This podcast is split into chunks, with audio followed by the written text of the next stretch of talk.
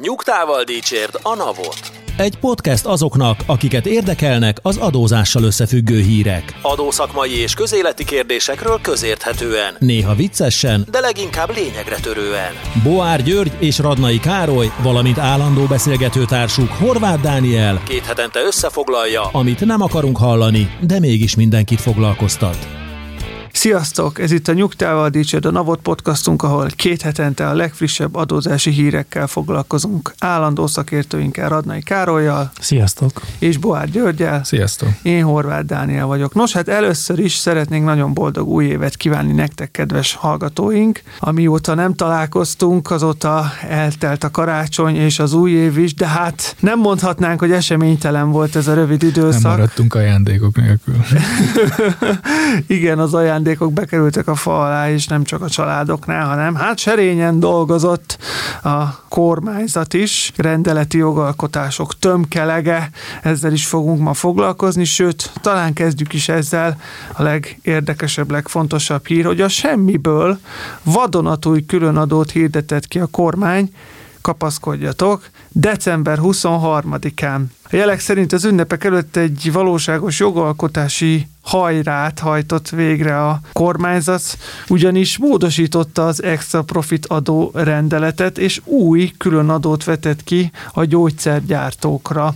TEAOR kódszám alapján gyógyszerkészítménygyártókra és gyógyszer alapanyaggyártókra. Az új adó sávos, az adó mértéke az adó alap 50 milliárd forintot meg nem haladó része után 1 százalék, az 50 és a 150 milliárd forint közötti részre 3 százalék, míg a 150 milliárd forint feletti részre 8 százalék. És ez mindez egy pár nappal azután, hogy megjelentek a tőzsdei jelentései a blue chip részvényeknek, köztük a Richternek, ahol soha nem látott rekord profitot jelentettek. És akkor egy elemző egyébként mondta, hogy nem lenne meglepve, hogyha felkelteni az érdeklődését a kormánynak is az a tőzsdei jelentés, de hát egyébként nem csak a Richter, hanem a MOL meg az OTP is rekordprofitot jelentett, és még az jutott eszembe, hogy, hogy nyáron, amikor bejelentették az extra profit adókat, akkor mindenki nagy pozitív meglepetésére, vagy kellemes meglepetésére a gyógyszergyártók nem voltak Érintettek. az alanyok Mhm. között, és én felteszem, hogy egy kis kivárás volt, hogy szerintem benne volt a pakliba, hogy már akkor belekerülnek, csak nem lehetett tudni, hogy milyen évük lesz, és szerintem várt a kormány, és miután látta, megjelentek a jelentések, hogy hát elég jó évük lett, akkor ők is megkapták ezt az extra profitadót, ami hát azért egészen elképesztő összeg, tehát azért 100 milliárd forint egy cégtől, jó, hogy két évre elosztva, de hogy Szóval 10-15 évvel ezelőtt ezek ilyen egész minisztériumoknak volt az éves költségvetése, ekkor összeg, most meg úgy csak, hogy kinézünk magunknak egy céget, és akkor na, akkor te fizessél ennyi összeget, úgy, hogy egyébként ki is tudja termelni. Másik, hogy most az a forint inflálódott el ennyire, vagy pedig ennyire gazdagabbak lettünk, de hogy, hogy elképesztő összegek repkednek. De arra az érdekességre felhívnám a figyelmet, hogyha már így a extra profit adók világában élünk, úgy tűnik ez, ez idei évben abszolút velünk fog maradni, hiszen ezek jellemzően a 2022 és a 23-as évre, két évre lettek most bevezetve, maradjunk ennyiben, hogy aztán meddig lesznek velünk, azt majd meglátjuk, de hogy például a kiskereskedelmi adónál is volt valamilyen összeghatárig mentesség, 500 millió forint alatt nem kell kiskereskedelmi adót fizetni, még ilyen vérzivataros időkben sem. Ehhez képest itt 0 és 50 milliárd forint között van az első sáv. Tehát gyakorlatilag a legkisebb piaci szereplő is megkapja ezt az extra profitot. Itt mindenkinek extra profitja van? Hát igen, ez, ez már egy rossz kifejezés, mert ugye ez egy bevétel alapú, és ugye az egyre nagyobb bevételt azt egyre jobban elkezdjük adóztatni, mint hogyha az az egy nagy, egyre nagyobb, hát lehet összefüggés, hogy a nagyobb bevételnek nagyobb profitja lesz, de az, hogy, hogy exponenciálisan növekszik a profitja, azért azt nem hinném, már pedig ugye itt az történik, hogy, hogy exponenciálisan nő az adó mértéke, és hogy bevétel alapú. Nem tudom, tehát erről mm, sokat beszéltünk, hogy mikor van, vagy mikor nincs értelme ilyen extra profit adókat kivetni. Ugye alapvetően minden ilyen fajta adót én személyesen nagyon utálok, ellenzem, mert kiszámíthatatlanná teszi a, nem csak a, az adózás, de magát a vállalkozást is, és hát nagyon lassan, de biztosan nagyon negatív folyamatokat tud elindítani, és hát szerintem ez alól ez sem kivétel. És akkor innentől kezdve már szerintem ez egy ilyen igazságossági kérdés, hogyha azt kéne, hogy most a bevétel után vagy a profit után kell adózni, mert igazából itt egy ilyen kényszerhelyzet van, kevés a bevétel a kormányzatnak, vagy hát erről is fogunk majd beszélni, hogy egyáltalán nem kevés, kevés, de hogy nagyon sok a kiadás, és egyre nagyobb a költségvetési hiány, és ezért muszáj lépni, és elég kiszámíthatatlan a gazdasági környezet. Nem lennék meglepve, hogyha nem utoljára láttunk volna ilyet, hanem ez egy elég dinamikusan alakuló költségvetés és adórendszer marad. Hát igen, egyébként a, tehát logikus az, amit mondasz, hogy, hogy valószínűleg a, a szektort már kinézte magának a kormány akár májusban, júniusban, amikor az első körben jöttek ki az extra profit különadók. Ha ez ilyen régi gondolat, akkor lehet egy kicsit lehetett volna még munkálkodni a szövegezésén ennek a rendeletnek. Én elég hiányosnak érzek egy csomó mindent benne. Nem akarok senkit untatni a technikai részletekkel, de hogy, hogy ennél cizelláltabb szabályozással kellett volna szerintem egy két 300 milliárd forintnyi bevétel termelő adónemet bevezetni. Azért a, annyira nem kivétel a Nem, meglepve nem vagyunk ezért. Tehát ezt az összes extra profit különadó jogszabály eléggé igen. rossz lett. Hát igen, adóhatóság legyen a talpán, aki ezt majd mondjuk egy adóellenőrzés során elkezdi bizonygatni, hogy a te orszám szerinti tevékenység, meg a tényleges tevékenység az mit jelent, mi van a simán tovább értékesített árukkal, hol van a gyártói minőséghatár, az nagyon érdekes kérdés. Nem vagyok benne biztos, hogy számított meg fel van készülve rá az adóhatóság, hogy ilyen ellenőrzéseket kell, hogy lefolytasson, már pedig itten elég komoly összegekről van szó. És hát az, még az érdekessége szerintem a történetnek az ugye hát december 23-án este 11 órakor jelent meg, ugye ha normál üzleti éves valaki, akkor május 20-ig elő kell, hogy kerítse a 22-re vonatkozó cashflow-t, és aztán novemberig meg a 23-ra vonatkozó adóhoz a cashflow-t, tehát tulajdonképpen ezt a 23-as év során kell kigazdálkodni.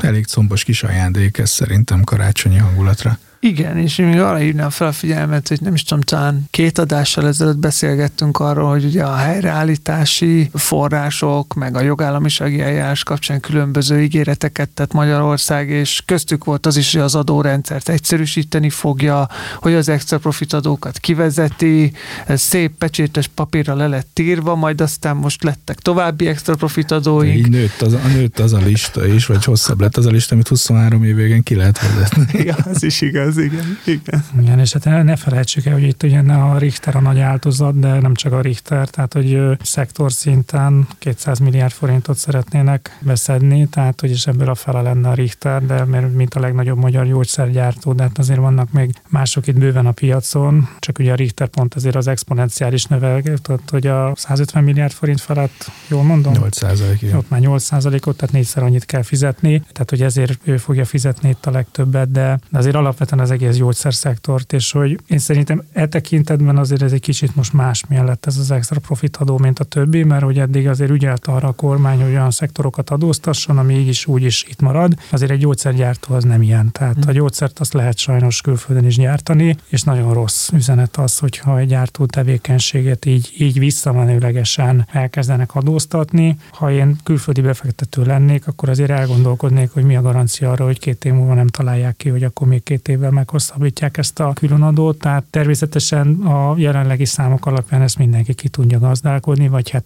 jó esélye mindenki ki tudja gazdálkodni, de ez a, ez a legnagyobb veszélye az ilyen faragásoknak, hogy hosszú távon nagyon elbizonytalanítja a gyártókat, és egyszerűen úgy dönt, hogy akkor a következő beruházási hullámot azt már nem Magyarországra fogja hozni. Tehát a Richteren kívül az összes többi gyógyszergyár az, az multinacionális gyógyszergyár, aki nyugodtan tud máshol is gyártani. Igen, egyébként nem vagyok teljesen biztos abban, hogy, hogy már látjuk az érintetteknek a körét ténylegesen. Én szerintem valószínűleg nagyobb a szórás, vagy nagyobb az érintettek köre, mint, mint az az öt brand, akire első körben gondolnánk, hogy érintett lehet. A másik meg, hogy éppen miatt nem vagyok százszerikig biztos abban, hogy ezt mindenki tökéletesen ki tudja gazdálkodni. Ha megnézzük kicsit a szabályokat, ugye nincs leszűkítve az adókötelezettség az ebből a tevékenységből származó bevételre.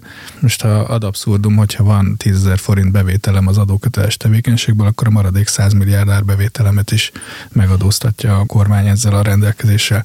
Én azt gondolom egyébként nem fog teljesen így maradni a szabályozás, mert hogy ez így nagyon pongyola, vagy nem, nem, nem precíz, de hogy jelenleg szerintem sokaknak még nem esett le, hogy, hogy ők is érintettek és fizetni fognak, vagy fizetniük kellene. A karesz észrevételi, ez olyannyira egyetértek vele, hogy nem is akarok igazságtalan lenni, hogy nehogy már kihagyjam a hír forgatakból azt, hogy a biztosítási adóhoz ugyanígy hozzányúlt ez a rendelet, és megemelte a mértékét, csak annyiban kapcsolódik ez az észrevételhez, hogy az, hogy egy befektető marad vagy nem marad, és az, hogy bizonytalanságot generál ez a piacon, az nem biztos, hogy nem esik egybe bizonyos kormányzati szándékokkal, mert ha mondjuk például a biztosítási szektort nézzük, ott egyértelműen kijelentette a kormányzat mondjuk részéről például Nagy Márton gazdaságfejlesztési miniszter még egy szakmai konferencián tavaly, hogy nem elégedett a biztosítási piacsal, szerint a magyar biztosítók elkényelmesedtek, kevesebb szereplő is elég lenne,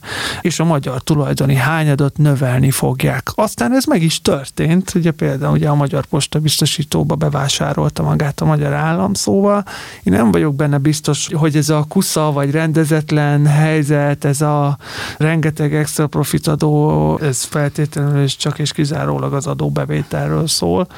De hát... Jó, csak hogy azt gondolom, hogy aki mondjuk gyógyszergyártással foglalkozik Magyarországon, az nem csak a magyar piacra gyárt, hanem az, az külföldi piacokra. És egy biztosításnál a biztosító cégeknek az idézőjelben megregulázás az arról szól, hogy itt a magyar piacon a magyar szereplőkkel kötött biztosítási ügyletekben a biztosítók, ha jól értem, akkor úgy gondolja az állam vagy a magyar kormány, hogy, hogy túl sok bevételre tesznek szert, és ezt próbálja vagy szabályozási, vagy, vagy ilyen adózási úton orvosolni. De a gyógyszergyártóknál ott, ott nem csak magyar szereplők vannak, hanem, hanem külföldi tulajdonos van, illetve külföldi vevők, ahol történetesen Magyarországon van a gyártás. Tehát egy kicsit olyan, mint az autóipar, a kis dédelgetett autóiparunk, hogy jaj, ahhoz ne nyúljunk, mert, mert, mert azt szeretnénk, hogy ide jöjjön a sok külföldi gyártó. Hát itt ez ugyanez van, hogy, hogy ezt látom, hogy, hogy ebből a szempontból ez most kilóg, és lehet, hogy azért lóg ki, mert hogy ez, ez tényleg most egy akkora összeg, amire szüksége van a kormányzatnak, és másik oldalról meg nyilván meg kell védenem őket, mert hogyha most van egy helyzet, amivel foglalkozni kell, egy, egy nyíló hogy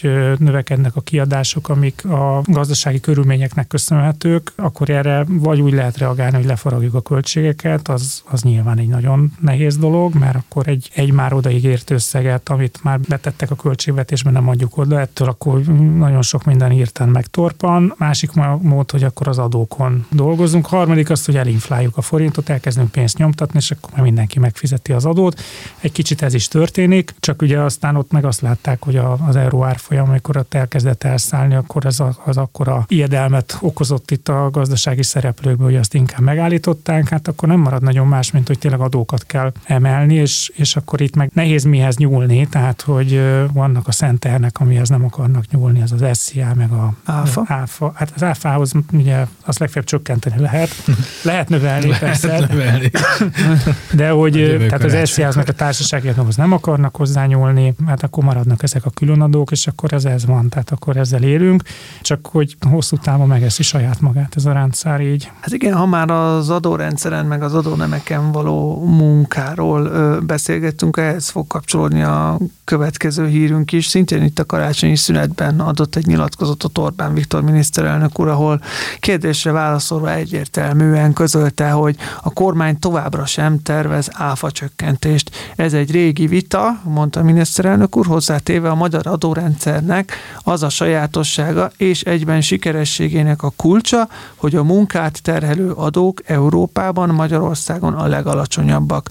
A költségvetés pedig a munkát terhelő adók helyett a fogyasztáson keresztül szedi be azt a pénzt, amire szüksége van. Miniszterelnök úr szerint ez egy adófilozófiai kérdés, és nem akarnak rajta változtatni. De az a részével abszolút egyetértek, hogy ez egy adófilozófiai kérdés, és nem akarnak, és ne is változtassanak szerintem sem, mert hogy ami egyszer működik, akkor azt ne, ne roncsuk el. Most persze nagyon sok embernek csípi a szemét a 27%-os áfa, de ebben a podcastban is sokszor megbeszéltük, hogy az áfarés is itt a legalacsonyabb, tehát hogy, hogy azért ezt be is fizetik, és ez a költségvetésnek nem az a feladata, hogy szociális alapon szedjen adót, hanem hogy szociális alapon ossza el, tehát az adó az bevétel az, az legyen meg, és utána legyen mit elosztani tartani. A csúsztatást a nyilatkozatban ott azt, azt érzem, hogy itt a Európában nálunk a legalacsonyabbak a munkát terhelő adók, hát oh. ez, ez biztos, hogy nem igaz. Ugye erről voltak ilyen összehasonlítások, hogy a minimálbért hogyan adóztatják, az átlagbért hogyan adóztatják, illetve hogy ezt is ott kommentáltuk többször, hogy ezeket nem szeretjük, ezeket az összehasonlításokat, mert teljesen más lehet Magyarországon egy 1 millió forintos bér, mint mondjuk Németországban, és hogy kicsit az almát a körtével hasonlítjuk össze, de hogy, hogy biztos van egy olyan jövedelmi jövedelm szint, ahol, ahol a magyar, magyar adók azok nemzetközi összehasonlításban nagyon alacsonyak, de hogy minden, az meg egészen biztos, hogy nem így van. Az egyértelmű, hogy az áfa rekordbevételeket hoz, csak hogy egy számot említsek, a tavalyi 1-9 hónapban, tehát 2022 első háromnegyed évében az áfa bevételek 966 milliárddal magasabbra rúgtak, mint a megelőző év, vagy az, vagyis a 2021-es év azonos idő szakában. Tehát az, az egyértelmű, hogy az áfa az egy sikersztori, nyilván köszönhető ez az adó nem jellegének egyrésztről,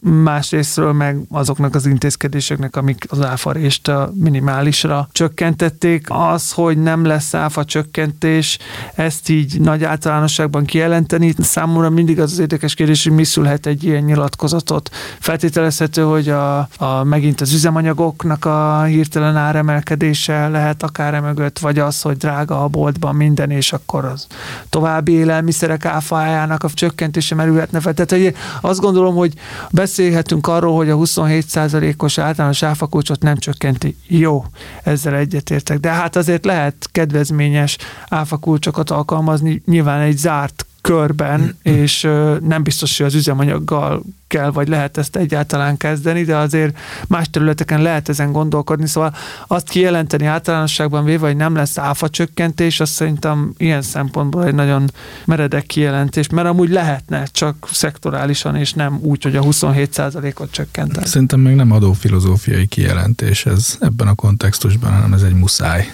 kell a pénz a költségvetésnek, ezt pedig be lehet szedni az áfán keresztül, és úgy tudjuk beszedni ezt az összeget, amire szükségünk van, hogy egyrészt 27% az áfánk, be is szedjük, másrészt meg kivetünk egy halom csomó adót, extra profit külön adókat, amikkel még kipótoljuk a hiányzó részét a költségvetésnek.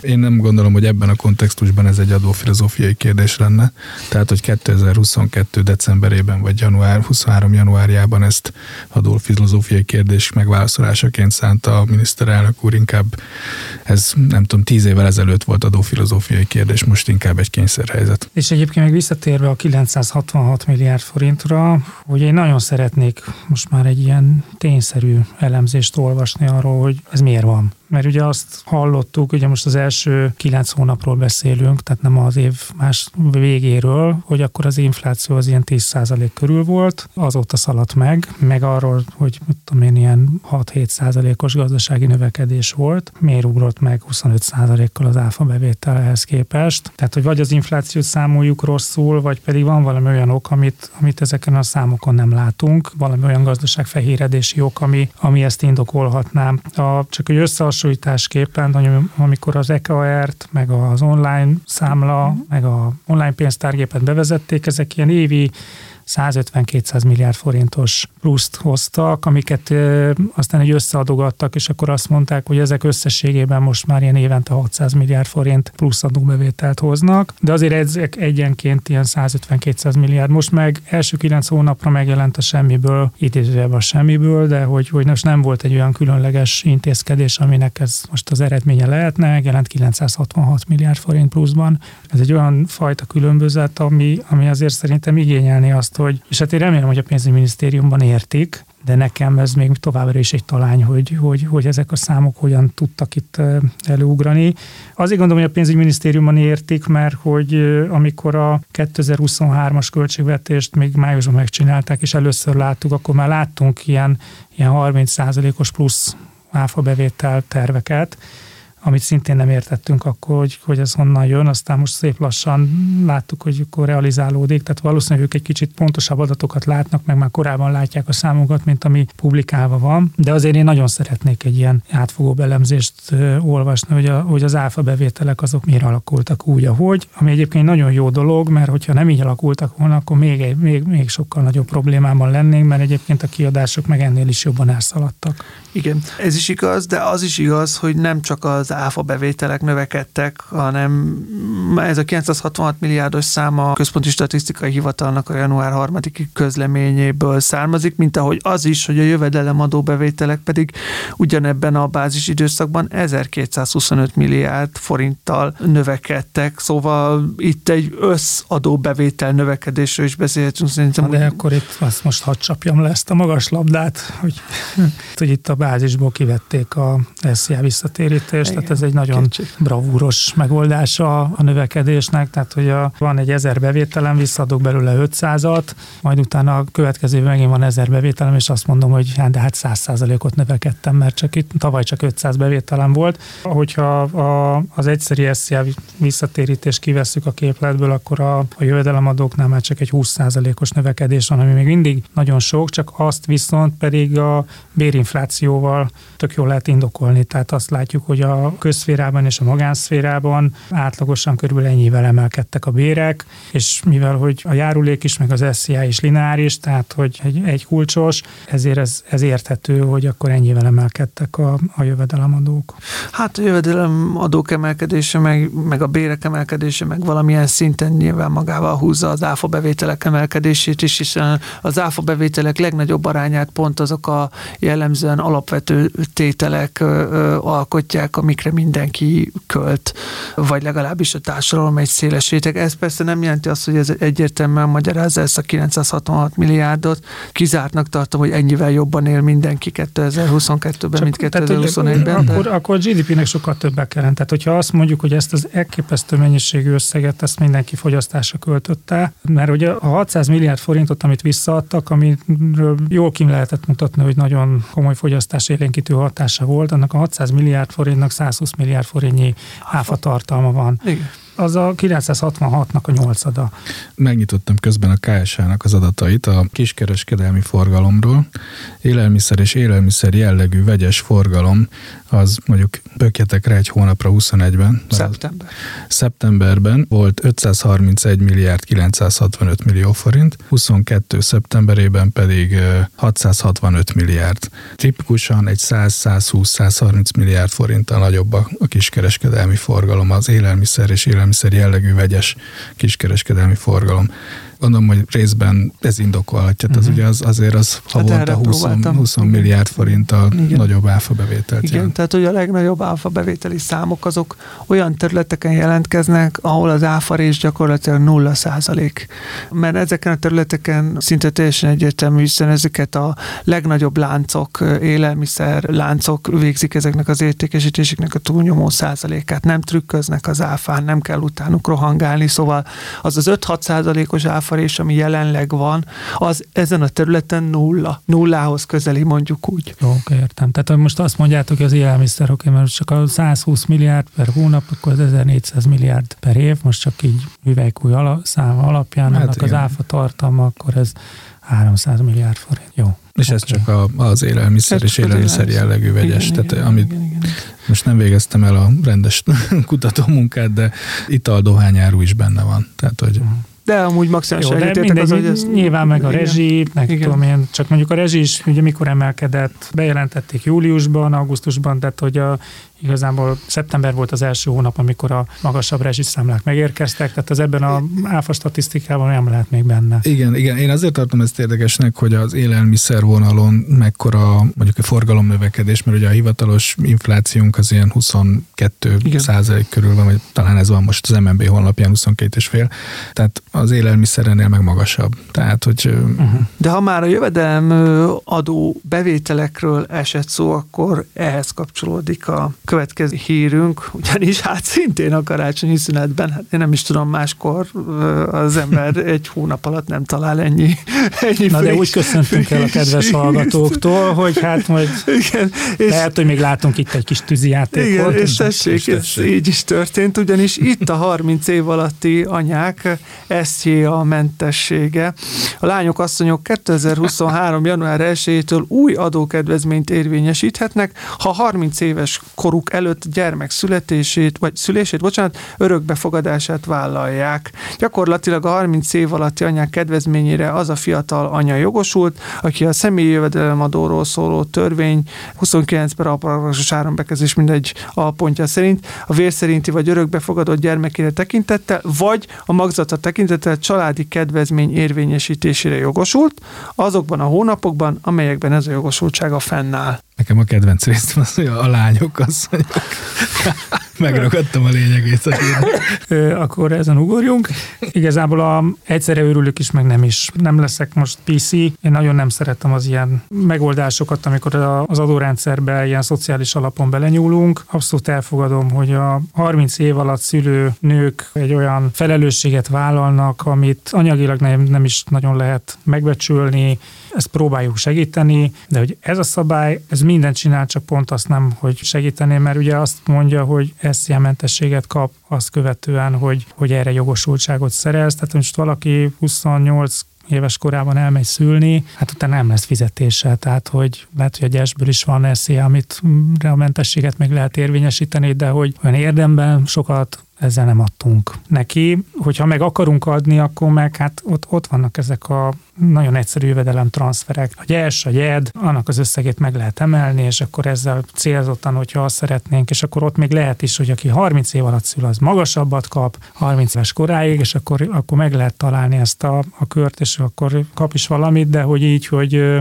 attól, hogy kvázi munkaképtelenné válik, mert szült, adunk neki egy SZIA mentességet, miközben nincsen jövedelme, hát sokat nem segítettünk, de hogy egyébként meg valahol meg, és akkor ezért mondom, hogy nem leszek PC, hogy ez is a jó oldal ennek a dolognak, mert hogy én ezt ezeket annyira utálom, tehát hogy ilyen, ilyen kontrollálhatatlan lenne egyébként, ahogy belenyúlunk az adórendszerbe, hogy, hogy kiválasztunk bizonyos társadalmi csoportokat, ahol szeretnénk valamit előidézni, és akkor adunk nekik egy ilyen jogosultságot, amit utána aztán nem fogjuk tudni kontrollálni, hogy milyen összegben fognak igénybe venni, Hát ez itt most nagyon jól kontrollálható, mert hogy minimális lesz az az összeg, amiben, amit igénybe tudnak venni. Tehát nem olyan, mint a 25 év alattiaknak a, az adómentesség, hogy aztán a fene tudja, hogy hány 25 év alatti fog dolgozni, vagy nem dolgozik. Én kíváncsi lennék, hogy december 27-én, amikor megtárgyalták ezt a 28-án megjelent rendeletet, akkor vajon milyen hatástanulmányt olvasgattak hozzá, hogy, hogy ez, ez mit fog eredményezni, és miért ez a megfelelő lépés arra, hogy a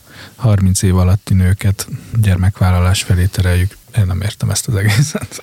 Hát valószínűleg ez nem volt cél, tehát itt be kellett jelenteni valami jól hangzó dolgot, ami, ami pozitív. Amikor először hallottam róla, akkor kicsit sokba. meg is ijedtem, hogy ez majd az lesz, hogyha valaki megígéri, hogy szülni fog, akkor már előre megodaadják neki, mint a csokot, de hát egyáltalán nem ez van a, a rendeletben, úgyhogy így akkor itt igazából nem is nagyon segítettünk sokaknak. Pont annyira nem szeretem ezt a szabályt, mint a 25 év alattiak adómentességét, tehát hogy nincsenek meg azok az okok, ami miatt egy ilyet be kellett vezetni, hogy a nők nem szülnek 30 év alatt, ez egy demográfiai, meg egy szociológiai probléma, amivel az adórendszerrel szerintem nem lehet ezzel mit kezdeni. De szerintem nem is volt cél, hogy ennek utána menjenek, hogy kiderítsék Nagy ennek az okait. És akkor ehhez kapcsolódóan jelenteném be, hogy időközben a minimálbér összege is megváltozott, emelkedett. Ugye a minimálbér kapcsán szoktunk az SZIA-ról beszélgetni, ugye most 200 ezerről 232 ezer forintra növekedett 2023-ban a minimálbér, amin a munkavállalói adóteher 33,5 százalék, és akkor ilyenkor szokott kialakulni az a polémia, hogy akkor most sávos a magyar SZIA, vagy nem sávos a magyar SZIA? Ilyen szempontból nem sávos a magyar SZIA, de most akkor mondjad, Dani, Igen, Dani kezd, el a kortes besz- kezd el a kortes beszédedet. Hát nem tudom, én, én már ugye egyszer erről már olvastunk, és volt is olyan nemzetközi felmérés, ahol azt vizsgálták, hogy mekkora a, a különböző országok munkabéreire rakodó adóteher, és persze mindig elmondjuk, hogy ezeknek az összehasonlításnak túl sok értelme nincs, de arra az eredményre mégiscsak felkaptam a fejem, amikor azt mondta, hogy Magyarországon minimál béren dolgozó embereknek, akiknek nincsenek gyerekei, azoknak olyan brutális munkavállalói adóterheik vannak a, minimálbérükön, ami gyakorlatilag párját ritkítja világviszonylatban. Na most ehhez képest 25 év alatti a keszi a mentessége, 30 év alatti a keszi a mentessége, csok, elsőházasok kedvezménye, és akkor nem sorolom tovább, hogy még milyen extra módosító tényezők, kedvezmények vannak, csak azzal nem kezdünk semmit, hogy aki tényleg nagyon keveset keres, az 33,5% munkavállalói adóteherrel fut. Nekem ez némileg visszás. Én akkor a, a konzervatív álláspontot fogom képviselni. Az, azért nem értek ezzel egyet, amit mondasz, mert persze tehát szociálisan abszolút értem, hogy aki keveset keres, annak attól miért veszünk el adót, csak hogy ez az ország, ez sajnos nem így működik, és hogy nem ilyen idealista a világ, mint ahogy ezt elfestetted, mert hogy nem csak azok fizetnek minimálbért, akik keveset keresnek, hanem azok is, akik egyébként csak keveset vallanak be. Ha azt mondjuk, hogy a minimálbért nem adóztatjuk, ennek már meg volt Magyarországon a történelme, akkor ez egy felhívás keringőre, és, és akkor azok még inkább elkezdenek minimálbér után adózni, akiknek nem kellene minimálbér után adózni, tehát hogy így lehetett az adórendszer semlegessé tenni, és még visszamegyünk arra, hogy nem az adórendszeren keresztül kell a, a szociális problémákat megoldani, tehát ha valakinek tényleg kevés a jövedelme, akkor jövedelem transferekkel kellene ezt megoldani, ami hát az így teljesen más kérdés, hogy az miért nincs. Meg hogy ugye ezt az állam ezt most a, az önkormányzatoknak a kompetenciájába adta, az önkormányzatoknak meg erre nincsen pénze, mert hogy a forrásokat meg nem adta hozzá. Ez egy ellentmondás és egy nagy probléma, de nem az a megoldás, hogy vitába szálljak vele, Dani, hogy, hogy a minimálbért kellene adómentessé tenni, én elhiszem, hogy vannak országok, ahol ez tud működni, és ezért nem szeretem ezeket az összehasonlításokat, mert viszont demográfiailag, meg szociológiai nem ugyanolyan funkciók, nem ugyanúgy működnek azok az országok. Valahol olyan a morál, hogy a minimálbér után tényleg csak az utózik, aki annyit keres, Magyarország még nem ilyen, és ugye az adórendszernek meg ahhoz kell alkalmazkodni, amilyen a társadalom, úgyhogy én nem hiányolom egyáltalán, hogy miért, nem, miért nincs adómentesség a, a minimálbérán, illetve hogy felhozod problémaként, hogy ezek 25 év alattiak kaphatnak mentességet, meg 30 év alattiak kaphatnak mentességet, meg nem tudom, kik kaphatnak mentességet, hogy ebben aztán abszolút egyetértek veled, hogy igen, hogy bezzek, hogy ezek a rosszak. Tehát ennek a egy kulcsos adónak tényleg úgy kellene működni, hogy koherensen, hogy akkor tényleg egy kulcsra fizet mindenki, nagyon kevés kedvezmény van, és tényleg célzottan csak olyanra adok kedvezményt, ahol egy máshogy nem tudok juttatni, mert technikailag nem kivitelezhető, vagy pedig olyan olyan ösztönző hatása van annak a kedvezménynek, hogy ez valami másért megéri. De ez sajnos a legritkább esetben igaz. Értem, amit mondasz, Karesz, hogy tényleg ez a tapasztalat, csak erről sem hiszem, hogy túl sok tanulmány született, hogy hogyan lehetne megoldani azt, hogy nálunk is működőképes legyen az, hogy, hogy minimál béradómentes tudjon lenni, mert hogy volt egy viszonylag egyszerű rendszerünk, ami nem működött, és most bevezettünk egy, egy másik egyszerű rendszert, ami működik, csak hiányzik a visszaosztás lába. A másik dolog meg, hogy szerintem olcsóbb ott hagyni a jövedelmet, mint utána felépíteni egy állami intézményrendszert arra, hogy a jogosultságot ellenőrizve transfert adjon vissza a szükséget szenvedő polgártársunknak. Tehát, hogy én azért lehet, hogy futnék még egy kört azzal, hogy nem lehetne esetleg ezt valahogy megoldani mégis. Valószínűleg egyszerűbb meg olcsóbb hagyni a pénzt annál, aki éppen megkereste.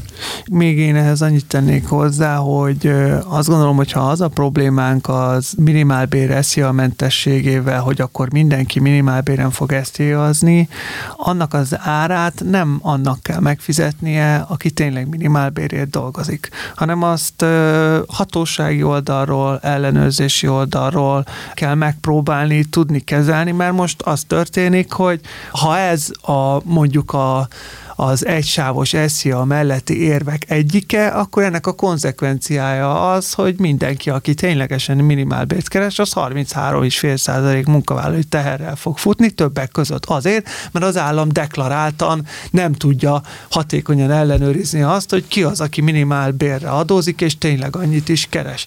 Hát én azt gondolom, hogy az áfarést se úgy sikerült minimálisra csökkenteni, hogy ilyen-olyan lemondásokkal, meg hogy a féladórendszer fordított adózóan működik, mint mondjuk Csehországban, mert ott beismerték, hogy nem nagyon jön össze ez az adatóbehajtás dolog, hanem úgy sikerült csökkenteni, hogy arra rengeteg pénzt költöttek. Hatósági oldalon, digitális fejlesztésekkel, gazdaságfehérítése, etc.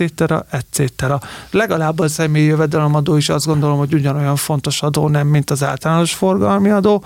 Itt is lehetne olyan célzott intézkedéseket bevezetni, amivel javíthatnánk ennek az el ellenőrzési hatékonyságát, és akkor el lehetne gondolkozni azon, hogy már nem feltétlenül kell egysávosnak lennie az SZIA-nak. Itt szerintem inkább az akarat Egy sáv sincs. Ja.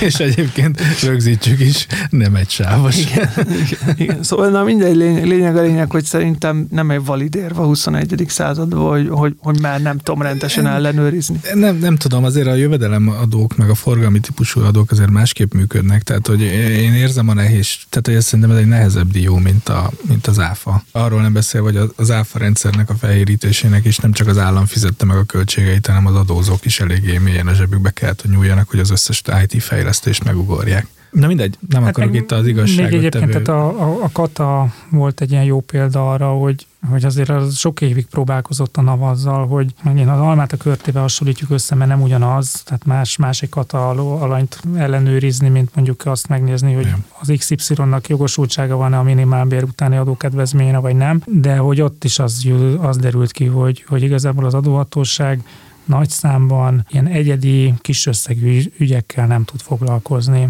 és hogy nem tudja ezeket nagy számban jól feltárni, és nem eredményes. Persze egy ideális világban tök jó lenne, hogy ilyen célzottan oda csap az adóhatóság, hogy te miért nem fizettél, és akkor az megijed, és akkor fizet, de hogy a Kata volt a jó példa arra, hogy bár elég nyilvánvaló volt ott mindenki számára, hogy teri van olyan adózóval a katás csoport, akik nem oda valók, de nem tudta az adóhatóság ellenőrzésekkel se kiszűrni. Tehát kicsit ezt érzem itt, hogy, hogy ez a probléma gyökere, hogy ezt nem, nem nagyon tudnák ellenőrizgetni. Elfogadom, abszolút nem, nem, nem, akkor már még rengeteg hírünk is van, még csak maximum annyit tennék hozzá, hogy ha én tényleg minimálbért keresnék, és 33,5 százalékot fizetnék utána munkaadott elként, én mérges akkor most lennék. nem, nem ebbe a podcastban Igen, akkor most nem itt lennék. Igen, igen, igen, de akkor biztos nem örülnék annak, hogy az egy valid érv, hogy azért, azért nem mentes, mert nem tudnánk behajtani, ha az lenne. Na, még maradva itt a karácsonyi változás cunaminál, hát kijöttek a szigorodó transferárszabályok is. Ugye már az utolsó adásunk utolsó pillanataiban belengedtük ezt a hírt, hogy még ezzel is fogunk foglalkozni. Akkor még tervezeti szinten voltak a, a transferárszabályok, aztán 2022. december 28-án ez meg is jelent a magyar közlönyben, amely a 32 per 2017-es NGM rendeletet módosította, és hát igen szigorú transferár szabályokat Október 18, azt kihagytad. Igen. És többször, hát, a többször módosítás. Igen. És hát igen szigorú transferár szabályokat kaptunk a nyakunkba. Bár valószínűleg nagyon sokan tudják, hogy mik ezek a transferár szabályok, csak ez így elsőre elég ijesztően hat. Tehát, hogy a, ez főleg a multinacionális cégeket érinti, a közös tulajdon, közös kontroll alá tartozó cégek egymás között az árazásukba ne térhessenek el a, a piaci ártól, mert ezzel nagyon könnyen el tudnák téríteni a az adó alapjukat, az szerint, hogy éppen mondjuk veszteséget akarnak generálni, vagy éppen, hogyha adókedvezményt élveznek, akkor nyereséget csinálnának, hogy ezzel ne lehessen visszaélni, ezért már több évtizede a magyar adórendszernek integráns része az úgynevezett transferár szabályozás, amiben egy komoly fejlődés volt az évek során, az eleinte ez sokkal inkább egy formai dolog volt, csináljunk róla dokumentációt, legyen meg, legyen 120 oldal, jó vastag, legyen nagyot lehessen csapni vele az asztalra, oda lehessen adni a, az adóvizsgálatnál, de igazából az adóhatóság se tudta nagyon, hogy mit keresgéljen benne. És hát volt egy ilyen nagyon nagy tudáskülönbség is az adóhatóságon belül is, hogy volt egy transferárosztály, aki, aki nagyjából értette, vagy nem nagyjából, nagyon jól értették, hogy hogy mit kell keresni, viszont a revizori szinten meg nem nagyon tudták, hogy, hogy mit kellene keresgélni, mert ez egy nagyon speciális része, nagyon speciális tudást igényel revizorok részéről is, hogy meg tudják állapítani, hogy az adott cégcsoport az egymás közötti árazásában a piaci árat követi, vagy attól eltér. És hát ami ebben a transferár rendeletben most nagy novum, az két dolog. Az egyik, hogy visszamenőleges, milyen meglepő, sikerült megint egy visszamenőleges jogalkotásra 2022-re is már egy kötelezettséget bevezetni, ami azt jelenti, hogy a 2022-es év adatairól 2023. május 31-ig a társasági adó bevallás határidejéig adatot kell szolgáltatni a transferárral összefüggő adatokról. A másik nagy novum pedig az, hogy valószínűleg az adóhatóság is rájött arra, hogy dokumentációt azt mindenki tud csinálni, szép, színes, szagos, de hogy igazából abban mindig körülbelül egy oldal a lényeg, az meg mindig van el, úgy el van maszatolva, viszont hogyha adatot kell szolgáltatni, akkor azok ilyen objektív dolgok. Tehát, hogy be kell írni, hogy akkor mi volt a tranzakció, mi volt annak a tranzakciónak a teáor száma, megnevezése, kik a felek, adószám, mi az ellenérték, és így lényegében az adó, adóhatóság elkezd egy adatbázist építeni transferáról. Tehát, hogy, és nem szüntették meg a transferál dokumentációs kötelezettséget, csak ezek az adatok nélkül a transferál dokumentációt nem lehet megcsinálni. Kvázi kötelezővé tették, hogy mindenkinek a transferál dokumentációja el kell, hogy készüljen május 31-ig. Ez eddig is így volt, csak ezt sem nem nagyon ellenőrizték, tehát hogy azt mondhattuk, hogy kész volt, csak betettük a fiókba, és amikor jött az adóhatóság, hogy kivettük a fiókból, ehhez képest azért a legtöbb esetben ez, ez május 31-ét követően készült el. Na most, ha adatokat kell szolgáltatni, már pedig azokra az adatokról, amire a dokumentáció épül, akkor itt a dokumentációnak el kell készülnie május 31-ig. Ez egy oltári nagy kihívás lesz, főleg az első évben a, a cégeknek, mert meg kell találni ezeknek az adatoknak a pontos forrását, ezeket standardizálni kell. Nem leszek meglepve, hogyha nagyon sok cégnél az első évben hibásan fog bemenni. Az adóhatóság pedig nagyon gyorsan fog és nagyon sikeres gyorsan fog ebből egy nagyon jó kis adatbázist építeni, ami alapján aztán nagyon gyorsan le fog tudni csapni oda, ami, ahol anomáliát lát. Így, ahogy elsoroltad ezt az egészet, felmerült bennem, hogy ez a május 31-e, ez még egy valid határidő a társasági adóbevallásra. Tehát, hogy olyan szintű adatszolgáltatási kötelezettséget jelent szerintem ez, hogy persze, ha valakinek van egy jól beállt transferárazási rendszere, akkor lehet, hogy, hogy ez nem lesz akkora kihívás az öt hónap alatt, de el tudok képzelni minden évben legalább egy-kettő olyan ügyletet, amin kell rugózni egész sokáig, hogy, hogy azt jól meg lehessen fejteni, főleg, hogyha az események után futnak a cégek. Ez a május, ez lehet, hogy egy kicsit így ambiciózus ennek fényében.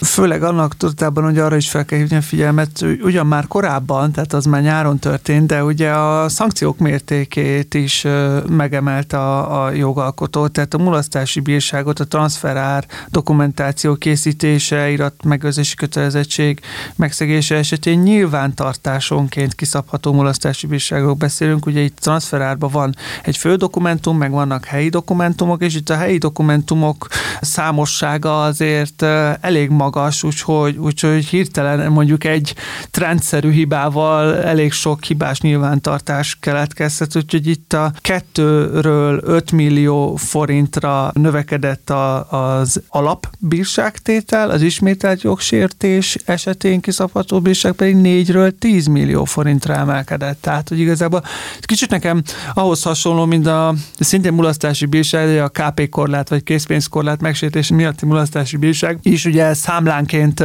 van, szabható ki, és ott is még hát emlékeimben vannak olyan gyakorlatilag monopoli pénzes megállapítások, ahol a, amúgy is már a bottal üti a nyomát az adóhatóság az adózónak, és megállapít több száz millió adójányt, amit sose fog látni, de még papíron milyen jó lesz, hogyha még 200 millió mulasztási bírságot ráteszünk az összes fiktív kp számlájára. Csak az összegszerűség miatt jutott az eszembe, hogy azért itt is nagyon, nagyon hamar, nagyon csinos összegeket lehet összehozni.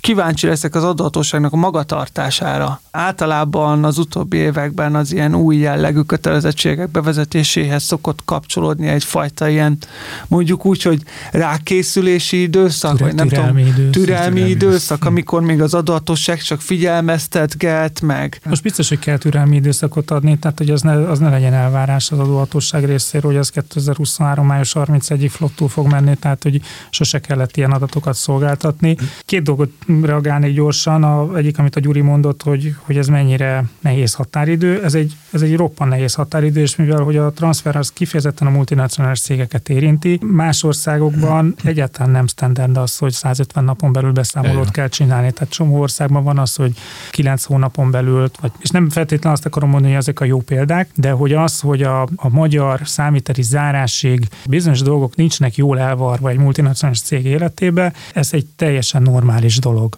És ezt hát így úgy amúgy próbálják kezelni. Itt korábban volt olyan törekvés, én is ennek hangos támogatója voltam, hogy válasszuk már el a társasági adó bevallást és a transferár dokumentáció elkészítésének a határidejét, mert én értem a, azt az elvet, hogy beszámolót csak a tények és a, a végleges számok alapján lehet készíteni, és hát a beszámoló része a társasági adóbevallás, a társasági adóbevallásnál meg ott van a transferár módosítás, tehát hogyha először tessék megcsinálni a transferár módosításokat, az alapján tessék beadni a társasági adóbevallás, és akkor ez alapján be lehet adni a beszámolót, tehát hogy logikailag nem jön össze a pénzügyminisztériumnak, hogy valaki a transferárakat nem varja el, és beadja a társasági adóbevallását de akkor is ez a tény. Tehát, hogy ha feje tetejére áll az a magyar leányvállalat, akkor se tud hatást gyakorolni az amerikai anyavállalatára, akire más szabályok vonatkoznak. És akkor ebből az lesz, hogy akkor beadja a bevallását, hibásan, és aztán utána majd ön ellenőriz.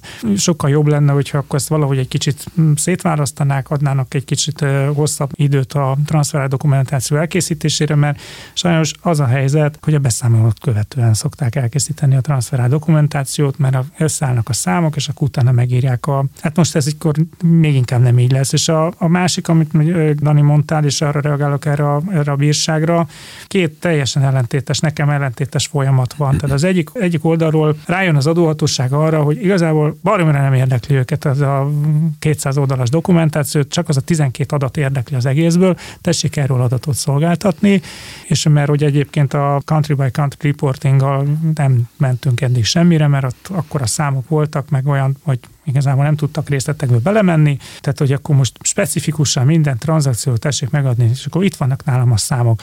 Akkor ezek után bennem az fogalmazódik meg, hogy minek kell még transfer dokumentációt egyáltalán csinálni.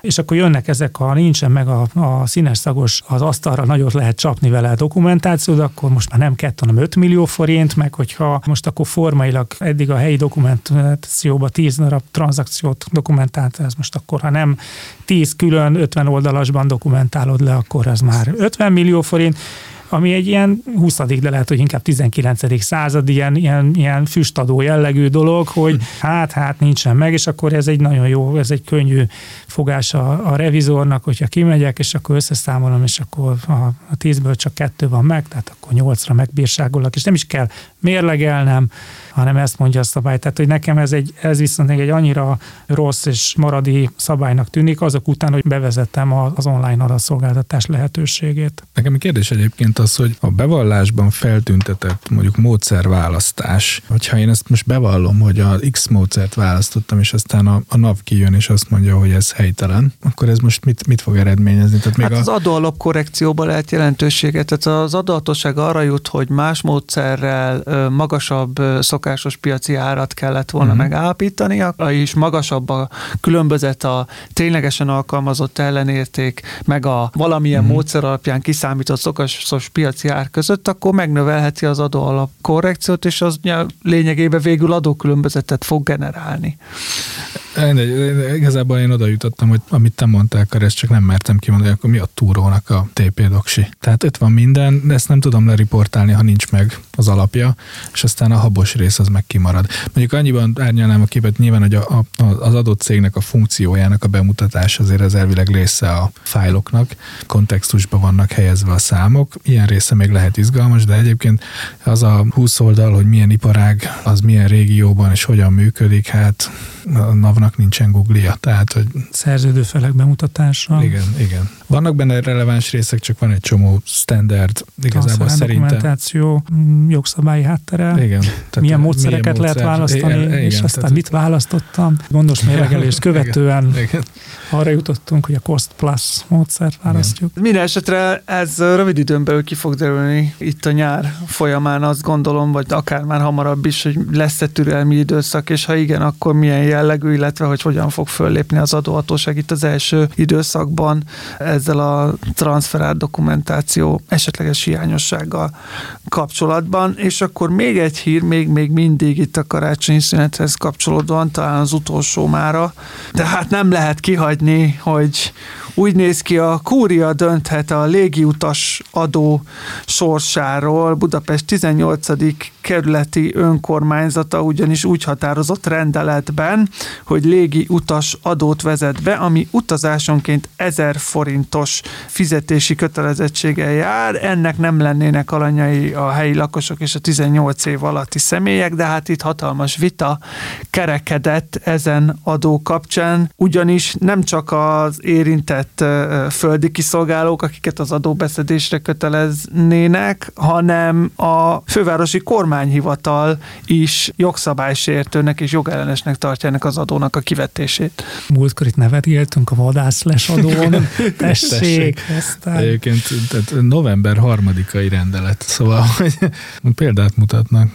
Figyelj, hát hogyha ezt a rendeleti kormányzás van, akkor azt csináljuk rendesen, akkor mi is rendeleti úton kormányzunk. Nekem azt tetszett a legjobban, hogy a 18. kerületiek még mentesítve is vannak, tehát hogy az adósemlegesség elve alapján, tehát hogy a, mint egy magyar jogszabály úgy szólna, hogy a magyar állampolgárokra nem, de a külföldi állampolgárokra vonatkozik, mert hogyha területileg illetőséggel rendelkező, tehát akkor pont a 18. kerületiekre vetnék ki, még megérteném, de hogy pont rájuk nem vetik ki, hát ez, ez a legszebb. Gondolom ki fogja mondani a kúria erről, hogy, hogy úgy jogszabálysértő az egész, ahogy van, mert hogy valami hasonlót szerettek volna, mint az idegenforgalmi adó. Hogy ez megint azt mutatja, hogy persze lehet itt a helyi önkormányzatok autonómiájáról, meg a, meg a bevételek autonómiájáról beszélni, de hogy, hogy szakmailag nem nagyon felkészült önkormányzatok, ne alkossanak adójogszabályokat, és ezt ne, nagyon ne is adjuk meg ennek a lehetőségét, mert akkor aztán a hányház annyi szokás alapon nem lesz átlátható a, az adórendszer. Én igazából semmilyen helyi adónak nem vagyok nagyon pártolója. Azzal nincsen probléma, hogy helyileg szedik be és a helyi bevételeket gyarapítják, de az, hogy ilyen nagyon nagy autonómiában ők meghatározhatják azt, hogy hol van és mi van, az nagyon átláthatóvá tesz, és még olyan, olyan adókat is átláthatóvá tesz, mint mondjuk az a helyi iparüzési adó, és akkor mi nem beszél beszéltem ezekről, mondjuk a telekadó, építményadó és, és egyebekről, ami, ahol még az önkormányzaton belül is ilyen különböző régiók lehetnek, meg az ingatlan típusa szerint, ezek szerintem inkább káros dolgok, mint, mint hasznosak, és hát a, ezek a dolgok, amit talán azt elindítja a gondolkodását egy, egy önkormányzatnak, hogy hát akkor mi a fenét tud csinálni. Ja, hát itt vagyunk a 18. kerületben, rohadt rangosak ezek a repülőgépek. Még egyébként vannak ilyen ötleteim, ott van a temető is, tehát akkor lehetne a halottak után is szedni adót, mert hát az, az is sok helyet foglal, mert az lehet, hogy a tizedik kerületben van a köztemető. Tehát ez körülbelül azt, mint hogy százszalombattán vagyok, és ja, itt van a múl, és akkor kitalálok egy új adót, hogy mert hogy én itt vagyok, ez egészen elképesztő.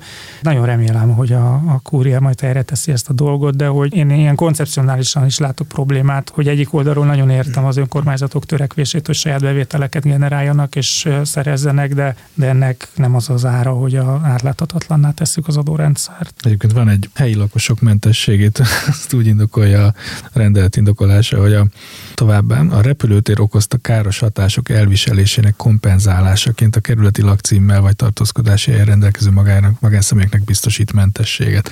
Megvan ez indokol.